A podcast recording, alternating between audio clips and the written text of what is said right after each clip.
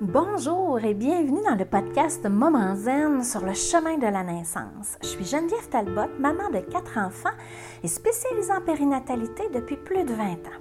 Dans ce podcast, tu trouveras bien sûr des informations sur la grossesse et l'accouchement, mais aussi des enseignements de pleine conscience qui vont transformer ta vie et t'aider à développer sans cesse une meilleure version de toi-même à travers la maternité. Laisse-moi t'accompagner sur le chemin de la naissance, sur le chemin de la co-naissance. Alors, dans cet épisode aujourd'hui, euh, on te présente euh, diverses interventions possibles pendant ton accouchement, les indications, les contre-indications, peut-être pour euh, plusieurs d'entre elles. Je suis avec Geneviève Rancourt aujourd'hui, qui est médecin de famille accoucheur depuis environ six ans dans la région où je suis, dans la région de, de Montmagny. Un hôpital qui, qui vit environ 300 naissances à peu près annuellement. Et euh, c'est des accouchements qui ont toujours lieu en, plus de 36 semaines. Donc, il n'y a pas d'accouchement prématuré qui se fait ici dans, la région. Ils sont transférés souvent à d'autres, d'autres endroits. Alors, bienvenue Geneviève. Merci beaucoup, je suis contente d'être là. Qu'est-ce qui t'a attiré Geneviève dans la médecine familiale, dans, l'accompagnement aussi des accouchements et tout ça? Qu'est-ce qui t'a amené euh, à ça? En fait, euh, la médecine familiale, c'était beaucoup l'accompagnement, justement. Donc, autant le 0 à 100 ans, parce que dans le fond, c'était le principe de pouvoir conseiller, accompagner dans des bonnes périodes, des moins bonnes périodes aussi de la vie euh, des patients. C'est ce qui m'a le plus intéressé, mais aussi parce que j'ai eu un coup de cœur euh, pour l'obstétrique. Euh, j'aimais vraiment beaucoup les bébés, accompagner les, parents dans ce processus-là. Donc, c'est ce qui a fait que je suis allée en médecine familiale. Puis après que j'ai fait un trois mois supplémentaire de formation pour faire des accouchements comme médecin de famille, dans le fond. Fait que souvent, on va euh, s'appeler médecin de famille accoucheur, même s'il y a plein d'autres noms, mais c'est souvent les médecins de famille qui ont fait un trois mois de plus euh, en accouchement.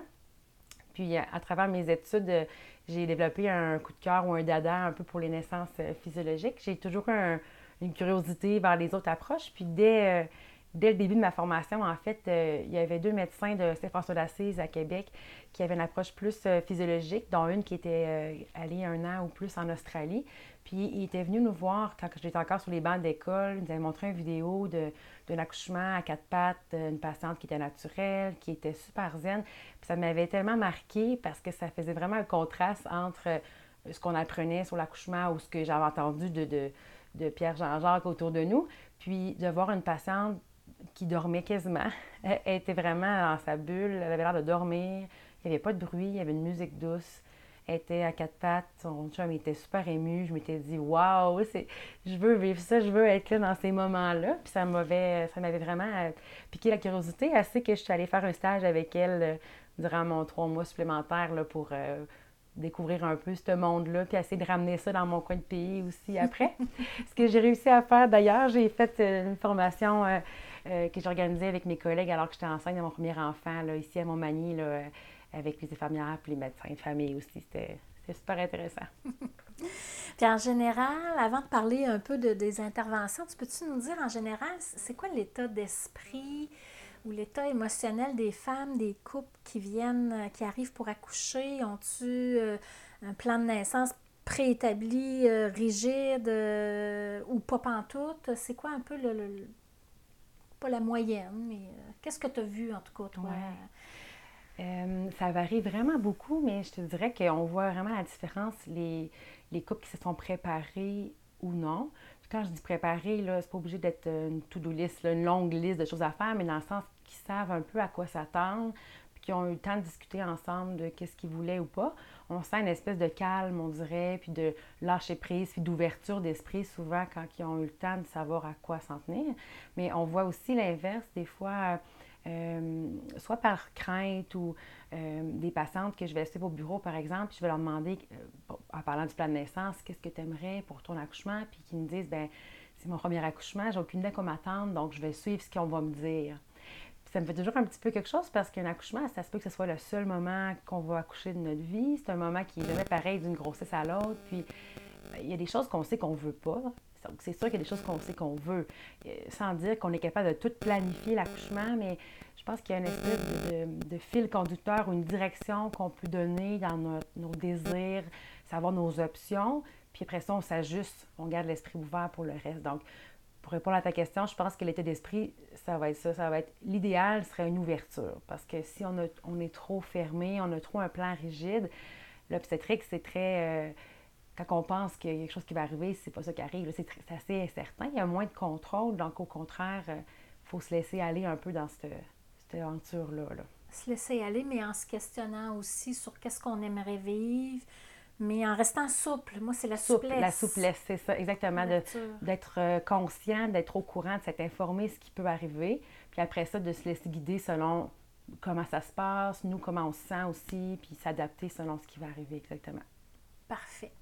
Qu'est-ce qui t'a le plus surpris dans l'accompagnement que tu as fait avec les couples et les femmes euh, par rapport à l'être humain, en fait? Hein? Oui. Par rapport au processus de naissance, mais... Euh, Euh, ça me donne encore des frissons euh, quand, je vois des patientes accoucher, les couples aussi. Je, je, disais tantôt, l'énergie, des fois, la fébrilité qu'on peut avoir quand un bébé naît. Des fois, il faut se retenir entre nous, les infirmières, les médecins, parce qu'on on crie comme excité, puis on vient tout emballer, mais c'est une énergie vraiment différente c'est comme, c'est comme si les gens sont vulnérables. Tu sais, on est tout nu, on, peut être euh, à un moment des fois qu'on est plus fatigué, qu'on pleure, mais en même temps tellement fort, c'est comme une force tranquille. Puis de voir les regards des fois des conjoints, conjoints qui sont là, puis qui regardent avec fierté leur, leur conjoint. Puis des fois, les conjointes qui disent, les mamans qui accouchent qui disent... Euh, oh, je, je, comme s'ils se sentent pas fortes, mais nous, on les regarde avec les yeux brillants en se disant, ben voyons, tu es forte, tu es belle, tu es, calme, tu es tu te laisses guider. Euh, tu sais,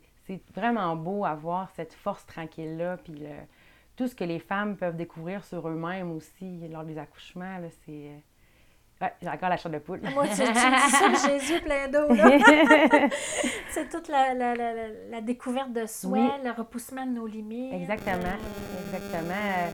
Oui, vraiment. Peu importe la fin. Hein? Peu oh, importe naturel ou pas, peu importe, juste tous les choix qu'on peut faire ou jusqu'où on peut se rendre pour euh, s'assurer que notre bébé va bien. Euh, euh, oui, c'est toujours assez surprenant. je pense qu'on ne peut jamais savoir à quoi s'attendre non plus. C'est comme un moment de, vulnérabilité, mais de façon positive.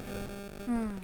Super. Alors, concernant les interventions, souvent les interventions pour l'accouchement commencent avec un déclenchement. je ne suis pas en train de dire que tous les accouchements commencent par un déclenchement, mais euh, c'est souvent dans les premières interventions s'il y en a, s'il y a à en avoir. Oui. C'est induire le travail. Qu'est-ce que ça veut dire? Comment ça se traduit comme intervention? Il y a plusieurs, euh, il y a plusieurs options, en fait, hein, qui s'offrent aux femmes. Euh, il y a sûrement des indications pour chacune d'elles aussi. Tout n'est pas pour tout le monde, je suppose. Non, exactement. On s'adapte toujours. Bien, en fait, premièrement, la, chose de, base, mais qui est important de se rappeler, c'est qu'on n'accouche pas nécessairement à notre 40 semaines tout le monde.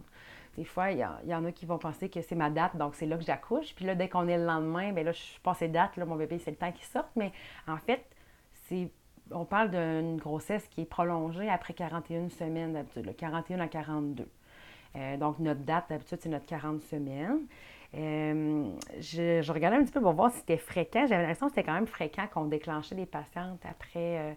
Euh, j'avais comme un 6% des grossesses qui étaient après 42 semaines. Donc, c'est quand même quelques grossesses que, même si on laisse aller sans s'en mêler, réussiront pas à, à, rentrer en travail. Donc, ça, ça se peut. déclenchement, induction, c'est des mots que même nous, les on se mélange, mais en gros, c'est que si on ne fait pas de déclenchement, normalement, on, va contracter ou se rompre, puis tranquillement, le travail va embarquer par nous-mêmes. Si on arrive à la fin de la grossesse puis que ce n'est pas le cas, euh, bien là, il va falloir donner un petit coup de pouce euh, médical pour aider à ce que l'accouchement se passe. C'est ça un déclenchement, en fait, c'est de provoquer l'accouchement à une date qu'on aurait choisie, par exemple. Puis les, le 6 là, dans le fond, c'est que les autres, ils finiraient jamais par accoucher. Là. Exactement. Si, j'extrapole. Exact. Des fois, on se dit, ben, je vais finir par accoucher par moi-même, mais non, il y, a, il y aurait sûrement une fin à un moment donné, mais non, c'est ça. Y a-t-il des raisons à ça ou si c'est juste le corps qui est comme ça puis qu'il n'y a pas d'explication plus que ça nécessairement? Euh, il y a une partie qu'on n'a pas d'explication. Des fois, par contre, si l'utérus est très étiré, comme quand il y a des femmes qui ont eu plusieurs grossesses, euh, les bébés, des fois, ils ont tendance à se promener beaucoup, à tourner beaucoup. Puis s'il n'y a pas d'appui vraiment sur le, col, des fois, ça peut être plus difficile de, de commencer à avoir des contractions puis rentrer en travail. Mais souvent, on ne le sait pas vraiment pourquoi. Là. OK. Parfait. Ça serait quoi donc les, les principales euh, inductions? C'est quoi la différence entre provoquer et induction? C'est-tu intéressant? Euh, C'est-tu important de savoir? Pas tant, parce que je pense qu'on dit les deux sans s'en rendre compte, Ah, mais euh, en fait, déclenchement, c'est qu'on va vraiment provoquer. provoquer l'accouchement. Puis l'induction, je crois que c'est quand on va juste donner un coup de pouce de plus qui On manquait, comme stimuler. Mais de stimuler, en gros, euh, je pense qu'on les, a- ouais, je pense qu'on les utilise un peu pour la même chose. Parfait. Eh bien, en fait, la première chose, c'est euh, vers la fin de la grossesse, euh, ça se peut que votre médecin propose euh, un stripping ou un décollement des membranes ou balayage des membranes. Ça, en fait, c'est pas vraiment un déclencheur, c'est comme juste un petit coup de pouce pour que le domino là, euh, fasse Comme- embarquer tout le reste. Comme une petite stimulation externe. Exactement. Je dis des fois comme une pitch note. Dans le fond, c'est que c'est pas moi qui va faire que la patiente va accoucher, mais des fois, c'est juste ça qui manquait pour que le travail embarque par lui-même.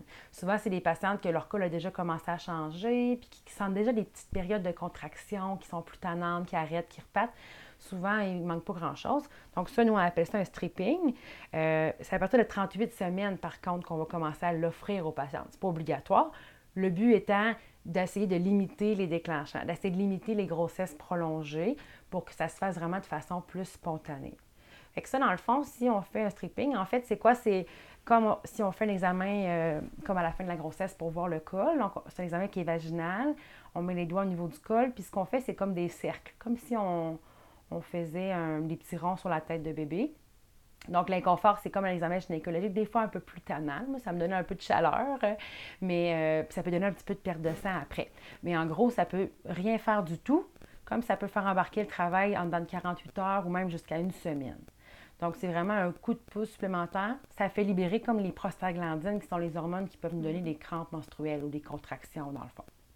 Puis, y a-tu des filles qui ne peuvent pas avoir de stripping? Ben, en fait, c'est qu'il faut être capable de mettre notre doigt à l'intérieur du col. Donc, si le col est complètement fermé, dur, dur, dur, ça servira comme à rien parce qu'on ne sera pas capable de faire le mouvement. Ça va faire mal. Puis ça va faire mal, mais ça n'aura pas l'efficacité qu'on veut. Donc, c'est pour ça qu'on va le proposer plus à certaines patientes qu'on voit qui ne manquent pas grand-chose, dans le fond. Puis quand on est euh, à terme, on ne voudrait pas faire ça à un bébé de 32 semaines, par Mhm. exemple, puis qu'elle accouche euh, le lendemain. là. Non, non, je comprends. Ensuite de ça, y a-tu des. on avait les gels à un moment donné?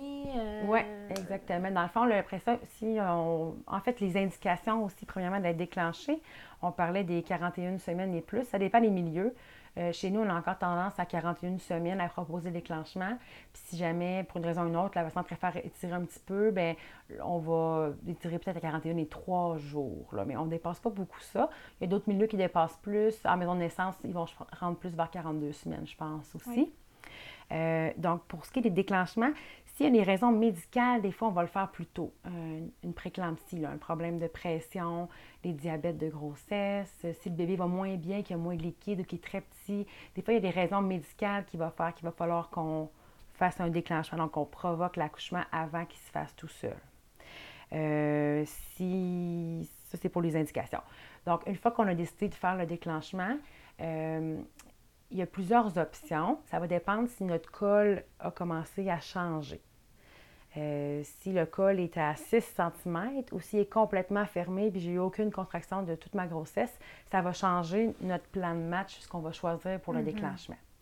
Donc, la première, euh, les premiers choix, disons, c'est c'est tout ce qui va faire maturer le col, qu'on appelle tout ce qui va faire le changer, le faire dilater, le faire ramollir. Euh, nous, on fait un, un score qu'on appelle Bishop. En gros, c'est qu'on fait l'examen gynécologique, puis on regarde l'épaisseur, le bébé tu loin, est-ce que c'est mou, est-ce que c'est en avant, en arrière. Ça nous donne un chiffre. Si c'est vraiment pas favorable, qu'on appelle, donc si, mettons, qui est très fermé, très épais, on veut le faire ramollir avant de donner les contractions. Donc ça, c'est plutôt la famille qu'on appelle des prostaglandines. On le donne un petit peu moins maintenant. C'est euh, du cervidil, du prostin. C'était comme des petits tampons avec des médicaments ou un gel qu'on mettait au niveau vaginal. On le faisait beaucoup avant, mais euh, ça peut donner des fois un petit peu plus de contraction de l'utérus. Il y a des bébés qui ne le tolèrent pas. C'est comme si l'utérus, il, il venait très contracté, puis là, ils viennent un peu coincés dans l'utérus, puis leur cœur peut ralentir des fois. Il y a plein de femmes qui le tolèrent très bien, mais c'est un peu plus fréquent avec ce type de médicaments-là. On a un peu moins tendance présentement, la date d'aujourd'hui en tout cas, à l'utiliser. On a plus tendance à utiliser une sonde qu'on appelle. Donc, c'est vraiment mécanique, il n'y a pas de médicament là-dedans. C'est comme une sonde urinaire. euh, ça fait un petit ballon qu'on gonfle. Donc, dans le fond, on, met le. C'est comme un peu le doigt qu'on met à l'intérieur du col pour euh, examiner. C'est la même sensation. Puis, on va gonfler un petit ballon à l'intérieur. Euh, puis un autre à l'extérieur. Ce qui va faire en fait qu'il va avoir comme deux ballons de part et d'autre du col qui vont tranquillement faire une petite pression. Ça fait ramollir le col, puis ça fait dilater. Comme pour le faire céder un petit peu, mais tout en douceur. Exactement. Donc, c'est un peu comme si on faisait un stripping, mais pendant plusieurs heures. comme si on essayait avec nos doigts d'étirer un petit peu l'ouverture du col. Donc, ça a l'air un peu intense dit comme ça, mais c'est vraiment un, petit ballonnet. Vous pouvez bouger à la salle de bain, euh, puis ça va souvent euh, être mis le soir. Donc, souvent, on va faire venir les patientes le soir, ils arrivent avec leur conjoint, on installe la petite sonde qui donne peut-être une crampe menstruelle un peu tannante, puis ça se calme après. Puis après ça, on les laisse dormir pour la nuit avec ce ballonnet-là. Nous, on le fait à l'hôpital, mais il y a des milieux à Québec qui ont commencé à laisser les patientes partir chez elles avec ça, puis revenir le lendemain. OK. Donc, ça, c'est la façon qu'on utilise beaucoup pour faire dilater le col. Euh, puis il y a des comprimés maintenant aussi qu'on utilise de, de miso, qu'on appelle, donc des prostaglandines. Mais en gros, le plus fréquent, c'est la sonde, le ballonnet, qui va faire dilater le col. Fait que là, il passe la nuit avec ça. Le lendemain matin, vous jugez de la poursuite des interventions selon l'efficacité du, ballon. Exactement. Du ballonnet. Exactement. Donc, dans le fond, euh, parfois, le ballonnet va être tombé. C'est-à-dire que si on est rendu à 5-6 cm, ben, il va être expulsé tout seul. Sinon, on le dégonfle, on l'enlève, puis on réexamine. Des fois, les patientes, ils vont avoir eu des contractions juste à cause de ça. Euh, ça va leur donner un petit coup de pouce, puis ils vont finalement être en travail tout seuls sans avoir besoin d'aide. Mais la plupart du temps, on va donner du synto qu'on appelle. Donc, le Synto, c'est l'autre famille de médicaments pour déclencher qui est souvent utilisé, qui, lui, sert à donner des contractions. Donc, lui, il provoque. Lui, il provoque. Lui, il donne des contractions. Il n'y a aucun doute. Donc, c'est un soluté. Hein. c'est vraiment, on a les fils sur euh, une intraveineuse. Euh, on a une petite patère qui nous suit, mais on peut quand même bouger, aller euh, prendre un bain. ça, ça ne limite pas. Puis des fois, j'ai des personnes qui ont peur parce qu'ils ont peur que tout d'un coup, bang, à 8 heures le matin, là, les contractions intenses commencent, mm. mais c'est pas ça. Hein. Aux 30 minutes, on augmente tranquillement une petite goutte de plus du médicament. Donc, si on le commence vers 8 heures, des fois, ça ne va pas avant l'heure du dîner ou début de l'après-midi avant qu'on ait vraiment des contractions qu'on commence à sentir. Donc, c'est graduellement ça nous permet de s'habituer aussi tranquillement à gérer ces contractions-là. Y en a-tu qui réagissent plus, plus euh, instantanés ou. Euh, oui, ça dépend de chaque femme. Il y en a qui sont super sensibles puis qui vont. Tout, manque une petite goutte de, de qu'on dit, manque une petite goutte de médicament puis c'est juste ça, qui leur manquait, ça part. La plupart du temps, quand on est rendu à déclencher, c'est qu'il n'y a, pas grand-chose qui s'est fait tout seul. Donc souvent, il faut, faut l'augmenter un petit peu. Puis l'autre, peut-être à quoi je pense, c'est la rupture des membranes. Oui. Parce que euh, souvent, si on veut déclencher, on va avoir tendance à proposer la rupture des membranes. C'est à discuter aussi avec les intervenants qui sont là, si vous la voulez là ou plus tard, tout dépendant comment ça se passe. Euh, la rupture des membranes, en fait, c'est ce qu'on appelle crever les os plus couramment. En fait, c'est comme une petite broche euh, à tricoter en plastique. Ça a l'air impressionnant parce que c'est long, mais dans le fond, euh, c'est vraiment un tout petit crochet. puis on va juste faire un tout petit trou dans la poche des os. Donc, ça fait ni mal à maman, ça fait pas mal à bébé. Le but, c'est juste de faire un petit trou pour que le liquide sorte. Donc, euh, pour faciliter l'accouchement, le travail se fait un peu plus rapidement dans ce temps-là. Mm-hmm. Donc, ce n'est pas toujours obligatoire. Euh, ça va dépendre comment ça va. Puis, on surveille, nous, ce qu'on appelle une courbe de travail. C'est qu'on va, on sait qu'à partir d'un certain moment qu'on qu'on contracte, qu'on est en travail, il y a plus de chances d'avoir des infections.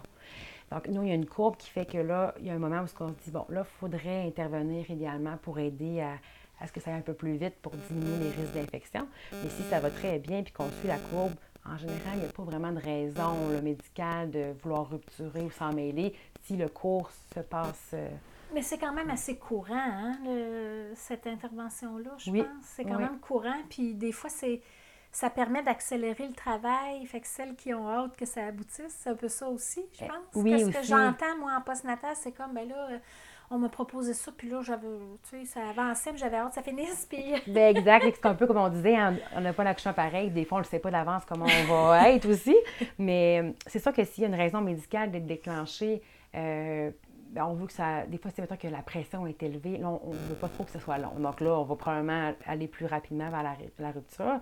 Si les patientes aussi euh, ont, ils ont hâte, ils vont la binette, puis ils veulent que ça se passe plus vite aussi. Mais si finalement, c'est pas leur désir, puis que tout se passe bien, puis que le, le, travail se fait de son cours normalement, c'est pas nécessairement obligatoire, c'est savoir avec les professionnels qui sont là à ce moment-là aussi, puis avec la patiente qui a désir. Donc, ça, c'est plus pour le déclenchement.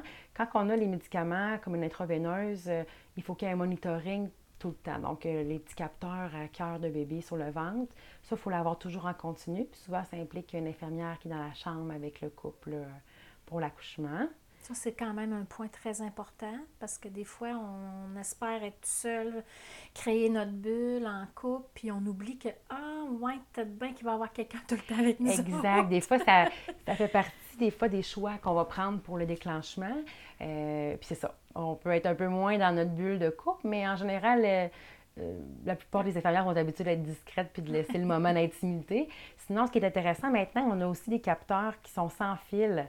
Donc, on peut laisser le capteur, puis on a commencé un petit peu à l'essayer, mais aller plus dans le corridor ou un peu plus loin pour quand même écouter le cœur, puis venir juste aux besoins, une, fréquence, une, fréquence, quand même, et voir le couple. Comme ça, ça me donne un petit peu de, mm-hmm. d'intimité aussi. Là. Oui, puis c'est moins. Euh, euh, il, semble. La, voyons, la mobilité de maman est plus facile aussi sans fil. Quand oui, exactement. Dans fil, tu es déclenché, tu as le moniteur. Tu as des fils partout, là. Exactement. des fois, c'est plus difficile de bouger. Puis au contraire, on devrait bouger pour favoriser le travail. Euh, mais c'est ça. Fait que le, principe d'avoir pas de fil, ça facilite. Puis sinon, pour l'avoir vécu, on peut quand même vraiment l'oublier, le fil du soluté. Si vous avez quelqu'un qui suit avec la patère, on peut bouger sans problème. Là comme on le mhm. désire. Là. OK, parfait. Euh, ça, c'était pour le, le, monitoring. Dans le fond, au niveau des... Euh, on va en reparler de ça, des méthodes naturelles de déclenchement. Euh, dans le prochain épisode, on va parler plus de l'accouchement physiologique comme tel. Ça qu'on pourra faire en détail là, des méthodes d'induction plus, là, je pense, si je comprends bien. C'est plus de favoriser le travail, disons.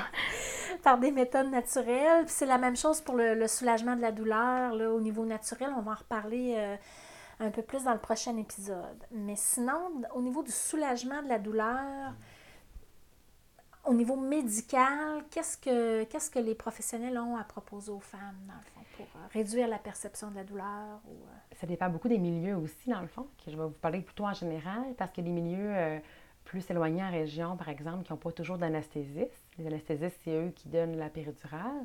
Euh, donc, il a fallu qu'ils se trouvent d'autres trucs pour soulager la douleur. Donc, il y a quand même un bon coffre à outils pour la douleur. Puis avec les années, la péridurale est tellement efficace qu'on dirait qu'on focusait beaucoup là-dessus, mais il existe mm-hmm. quand même plusieurs outils. Euh, donc, si on parle de la péridurale, justement, qui est assez fréquente, euh, c'est tout dépendant des milieux, là, mais D'habitude, on veut que le travail soit commencé avant de donner la péridurale. La logique est que si dans 20 minutes, euh, tu ne contractes plus du tout, puis c'était pas finalement la journée pour accoucher, mais là, c'était la péridurale, c'est un petit peu trop tard, on est embarqué. Là. Euh, donc, on veut vraiment, on dit des fois le 4 cm, mais c'est surtout le fait que on sent que les contractions sont là, qu'ils ne lâchent pas, qu'elles sont régulières, puis qu'on voit qu'on est en train d'accoucher. C'est pas juste un faux travail. C'est ça, exactement qui peut arriver comme à 1-2 cm. Des fois, c'est pas. Des fois, ça arrête, pas puis on sait pas. Oui, c'est ça. Fait que souvent, en fait, euh, il y a des personnes qui vont l'avoir à 1 cm, d'autres à 4. Le, but, c'est juste qu'on faut être en travail. Euh, ça peut être donné presque n'importe quand. Des fois, il y en a qui ont peur de la manquer, mais on en a déjà vu à 9 cm des péridurales qui ont été faites. C'est juste que des fois, c'est plus nous qui est moins confortable comme patiente euh, de ne pas bouger pendant la péridurale avec des contractions qui sont plus fréquentes. Des fois, c'est plus ça qui est limitant que peu importe. C'est les anesthésistes qui sont les médecins. Euh, il y a beaucoup de personnes qui ont peur des aiguilles, mais en fait, c'est vraiment petit. Puis euh, ils, font ça euh, plusieurs fois par jour selon, selon les milieux, des fois un peu moins, mais quand même, c'est très fréquent. Puis c'est vraiment petit. puis le but, c'est d'aller mettre le médicament directement où nos nerfs pour comme vraiment geler. Mais là, ça va dépendre de chaque personne, puis d'un accouchement à l'autre, c'est différent. Il y en a qui vont plus rien sentir. Il y en a que ça va diminuer beaucoup la douleur, mais qui vont sentir la pression de leur contraction. Il y en a que ça ne fonctionnera pas, qu'il va falloir la refaire. En fond, il faut juste s'attendre à ce que ça nous aide, mais pas s'attendre à avoir une douleur qui est zéro. Mhm. Ça, c'est important, nos, attentes, parce que si on s'attend à ce que ça soit instantané, on peut être déçu. C'est pour ça que ça vaut la peine d'avoir notre coffre à outils rempli de d'autres trucs. Euh, ben, premièrement, l'avant, la péridurale, on va avoir des trucs pour nous aider. Puis, si la péridurale ne fonctionne pas complètement, tout le reste est toujours vrai. On peut bouger avec une péridurale. Maintenant, nos jambes sont moins lourdes. On est capable de bouger, de trouver des stratégies. Euh, on peut respirer, on peut changer de position. Il y a quand même d'autres options qu'on peut continuer à faire malgré la péridurale. Je dis toujours aux mamans, il faut se rendre là, comme tu dis. Là. Il faut se rendre euh, jusqu'à temps que le, médecin ou notre intervenant dise c'est go, on peut y aller. Là. Fait que la respiration a toujours sa place. oui, c'est ça. OK. Puis dans les autres options, euh, au niveau des interventions médicales pour le, soulagement de la douleur, c'est quoi tu... Dans le fond, euh, il y a des milieux qui ont du protoxyde d'azote qu'on appelle. C'est un gaz, en fait, comme de l'air avec un médicament, avec un petit masque qu'on met au niveau du visage. Euh, il y a quelqu'un qui l'utilise qui m'avait déjà dit, c'est comme si je prenais une caisse de 12 bières tout d'un coup. C'est comme un effet un peu, on est relax, un petit peu dans les vapes. ça permet d'être détendu, puis des fois de on n'est pas endormi, on est juste très détendu et un peu euphorique, en fait. Ça peut donner un peu cette impression-là. Euh, ça va être utilisé pour les enfants, entre autres, des fois pour des petites interventions pour juste les apaiser. Donc, euh, il y en a qui vont prendre ça. Il y a des euh, papules d'eau stérile qui se donnaient plus avant, un peu moins maintenant. Le but, c'était de faire des toutes petites piqûre en injectant un petit peu d'eau salée dans le bas du dos ou les points de pression qu'on peut faire au niveau du sacrum en acupuncture. Ça créait comme une douleur là, puis ça changeait un peu mal de place si on veut. Ça, ça faisait qu'on sentait plus cette brûlure-là que la contraction en tant que telle. Il y en a que ça fait bien. C'est comme le principe de la deuxième douleur. Oui. C'est un peu le même Sauf qu'elle reste toujours constante dans le fond versus les points de pression que là, on peut les relâcher au besoin. OK. Ça, on le donne un petit peu moins parce qu'il faut les faire les deux en même temps idéalement. Euh, puis je pense qu'honnêtement, on est moins formés pour ça. C'est plus des médecins, peut-être la génération avant moi, qui, ont, qui avaient plus tendance à l'utiliser. Il y a certaines régions qui l'utilisent encore.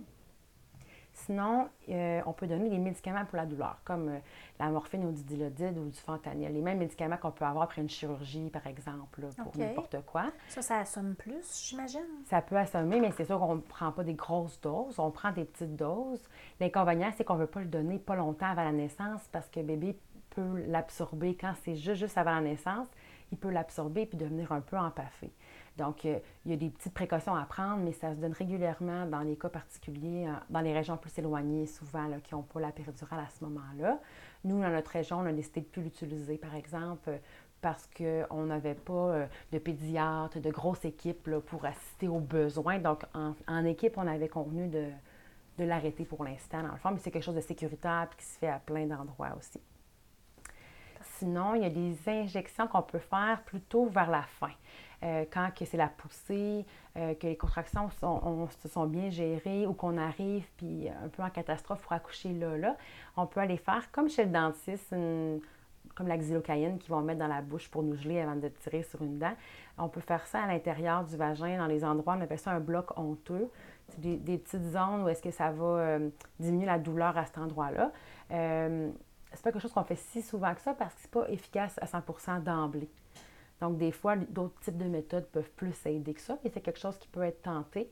Ou encore de mettre simplement le, médicament qui gèle au niveau du périnée, donc au niveau d'où ce qui pourrait avoir une déchirure. Ça peut être fait aussi, juste la zone qui peut brûler un petit peu plus pour aider. C'est une efficacité qui, c'est mieux que rien, mais c'est pas... Euh, quand les gens ont plus peur de cette partie-là, ça peut être quelque chose qui est assez aidant dans le fond. Là des fois, ça aide psychologiquement. Aussi, oui, peut-être plus. Ressentir, euh, à ressentir moins la, douleur, la brûlure. Ça ne dure pas tellement longtemps, mais mhm. euh, je trouve que des fois, les filles ont plus peur de la brûlure, que la brûlure peut faire mal. En termes de temps, en tout cas, oui. je sais pas si. mais en fait, souvent, les, les, patients ont peur de sentir la déchirure, alors que c'est pas ça qu'on sent vraiment. C'est vraiment la sensation de brûlure, de, chaleur intense, mais qui dure euh, pas longtemps, comme tu dis, vraiment. Oui, c'est ça. Donc là, on a parlé de ça. Qu'est-ce qu'il y avait d'autre? Euh, les ventouses. C'est quand on arrive là, plus vers la poussée ou pour aider à la descente de bébé, ventouses, forceps. Forceps, je pense, c'est moins utilisé pas mal. Bien, ça commence de plus en plus à être plus utilisé. Les, les gynécos qui ont, qui ont terminé il n'y a pas longtemps nous disaient que pour les premiers bébés, il y avait plus tendance à utiliser les forceps maintenant. Fait que là, nous, on réapprend à à le voir parce que dans notre milieu, c'est les gynécologues qui font les forceps. Les ventouses, souvent, c'est fait par médecin de famille ou gynécologue, dans le fond. Les forceps, c'est quelque chose d'un peu plus technique. Oui. Plus de risques aussi. Oui. Dans le fond, le... Ben, si c'est bien appliqué, non. C'est ça, l'histoire. Fait que la ventouse, si on veut, c'est pas très poétique, mais c'est un peu comme un, débouche-toilette. C'est vraiment comme une, méthode de succion. Ça peut être euh, attaché au mur, dans le fond, pour une petite pression.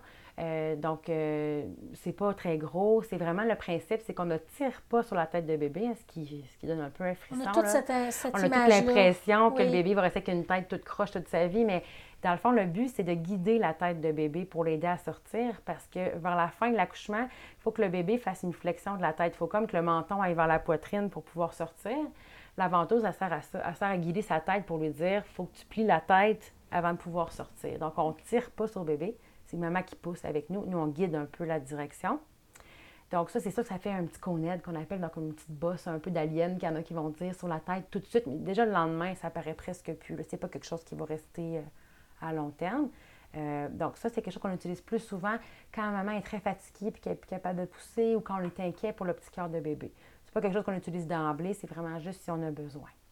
Comme l'épisotomie un peu aussi, dans le fond. L'épisotomie a été une époque où ce qu'on la faisait d'emblée, c'était comme pour protéger les patientes. On se disait, euh, ben ça va mm-hmm. éviter qu'elle déchire, mais finalement, peut-être qu'il n'y aurait pas du tout déchiré. Des fois, c'est surprenant, les patientes super musclées du périnée, puis on se dit, écoute, ça ne fonctionnera pas. Puis finalement, quand on laisse le temps, le muscle amincit, puis ils n'ont pas de déchirure. Donc, c'est difficile de prévoir d'avance. Maintenant, on l'utilise moins de façon. Euh, en tout cas, idéalement, on l'utilise seulement quand vraiment il faut que le bébé sorte maintenant. Là, puis que le quand il y a une urgence. Quand il y a une urgence. C'est ça l'indication. Exactement. Quand il y a une urgence. Isabelle Brabant, dans son livre Une naissance heureuse, elle, disait les, les, les, les cols sont faits pour s'ouvrir, les périnées sont faits pour s'étirer, puis prendre le risque euh, de déchirer, dans le fond, c'est aussi prendre la chance de ne pas déchirer oui. du tout. C'est un peu ce que tu dis, on ne le sait pas d'avance. Fait que ce que j'entends, ce que tu me dis, c'est qu'en bas d'un risque pour le bébé, on pourrait laisser de côté cette intervention-là.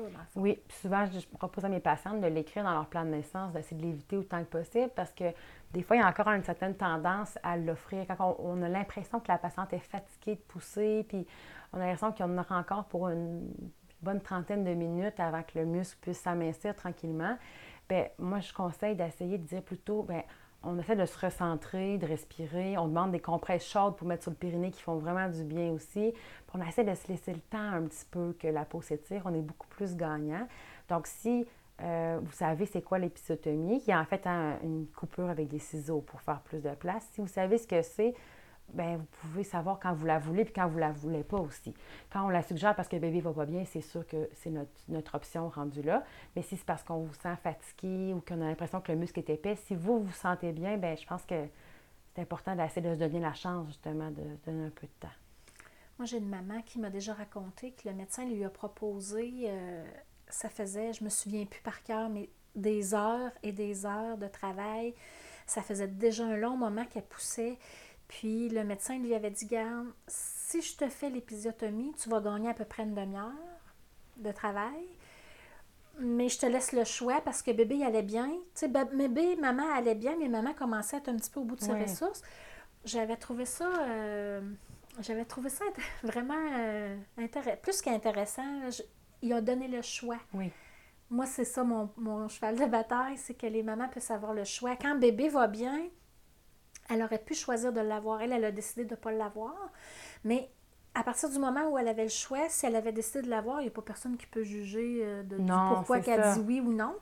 Mais euh, c'est qu'on a déjà vu, c'est ça, des fois que pas nécessairement d'urgence, puis tout ça, puis que moi j'ai déjà des filles qui m'ont raconté que c'était fait, puis ils n'ont pas eu connaissance, ça s'est passé, puis le chum, il l'a vu, c'était fait quasiment. C'est ça. Des fois, ça va vite aussi dans l'urgence, en général, on, a le temps normalement de dire, écoute, euh, il va falloir qu'on il va falloir que je le fasse, mais c'est sûr que c'est ça, c'est des choix, puis euh, malheureusement, on est dans une époque où c'est plus médicalisé aussi l'accouchement, mais théoriquement, la plupart des accouchements se passent bien sans qu'on intervienne vraiment comme médecin. c'est sûr que quand c'est nécessaire, c'est nécessaire, mais il y a des fois où, que, ça, que ça n'est pas toujours dans le fond. Fait de savoir que c'est pas parce qu'on suggère quelque chose qu'il faut dire oui, vous avez toujours le choix en fait. Mm-hmm. Parfait. Euh, tout ce qui est euh, les interventions au niveau de la poussée, les positionnements, tout ça, je pense qu'on va en revenir avec ça au prochain épisode, avec l'accouchement physiologique. Hein? C'est ça qu'on avait pensé. Oui, il y a les forceps, par contre, c'est vrai qu'on n'avait ah, pas. Juste pour vous dire, en fait, que ça, même pour nous, là, comme je vous disais, les dernières gynécologues qui avaient terminé leur formation, les infirmières, puis nous, on était toujours surprises qu'ils demandent les forceps. Et pour nous, c'était un peu une image. Euh, mais en fait, c'est comme des cuillères en métal. C'est vraiment ça. Puis le but, c'est pas de tirer sur le bébé comme on disait, c'est guider en fait. Puis quand c'est quelqu'un qui en fait souvent, c'est pas nécessairement plus dangereux, même que c'est mieux qu'une ventouse pour un premier bébé souvent. Euh, parce qu'en fait, les premiers bébés, souvent, c'est plus long quand ils descendent. Donc, les bébés ont un peu plus de mou sur la tête, si vous voulez, le cuir chevelu qui est un petit peu plus enflé. Fait que l'effet de succion ne fonctionne pas aussi bien pour aider bébé à sortir. Ah, c'est vraiment les forceps un peu en cuillère qui vont permettre de plus l'aider à, à, descendre. c'est ça. Fait que ça, c'est plus les gynécologues, comme je disais, c'est comme des cuillères un peu qui mettent de chaque côté de la tête. Puis ça peut laisser des fois des petites marques ou une petite bosse, mais c'est pas quelque chose qui reste toute leur vie, là, pas du tout. Là. On ne mm-hmm. se sent pas capable de voir les gens dans la rue puis de dire euh, qu'il y a eu une forceps ou une ventouse, là, disons. Ah. Puis la dernière chose, c'était peut-être aussi de se rappeler que si la forceps ou la ventouse ne fonctionne pas, euh, ben, on, peut aller en césarienne d'urgence si c'est nécessaire aussi. Là. J'imagine que ça, c'est la même chose. Tu vois ça venir un peu, j'imagine. Oui, en général, c'est soit si euh, le col ne dilate plus du tout, vous êtes à 6 cm depuis plusieurs, plusieurs heures, malgré qu'on essaye plein de choses. Ça peut être ça. Ou si le bébé va pas bien, puis que là, on ne peut pas faire une ventouse. Par exemple, si on a 5 cm, que le bébé va pas bien du tout, on ne peut pas, nous, aller mettre la ventouse ou le forceps. Il faut que le col soit complètement dilaté, donc à 10 cm pour faire ça.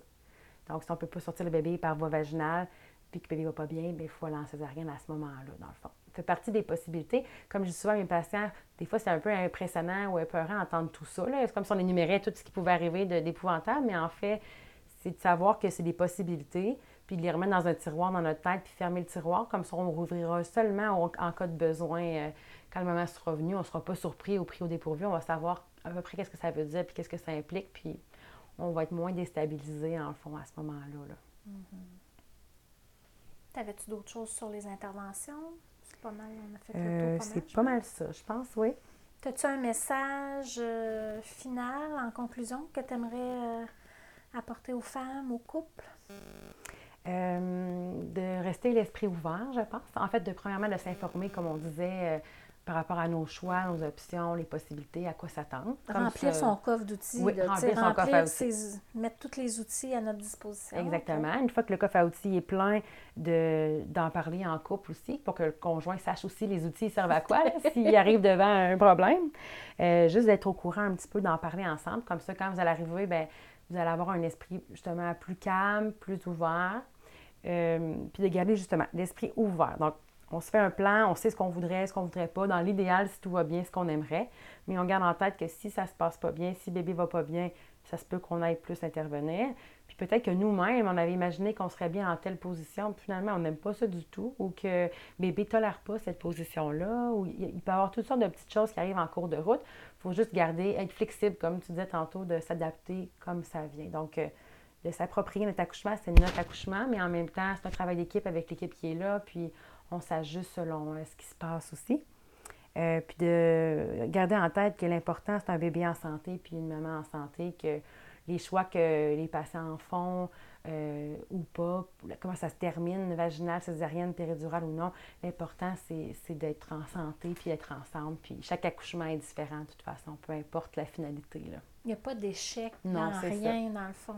Peu importe la finalité, c'est une expérience euh, qui va être unique parce que même si vous avez d'autres bébés, ça, ça, ça se produira pas de la même façon. c'est ça. c'est sûr.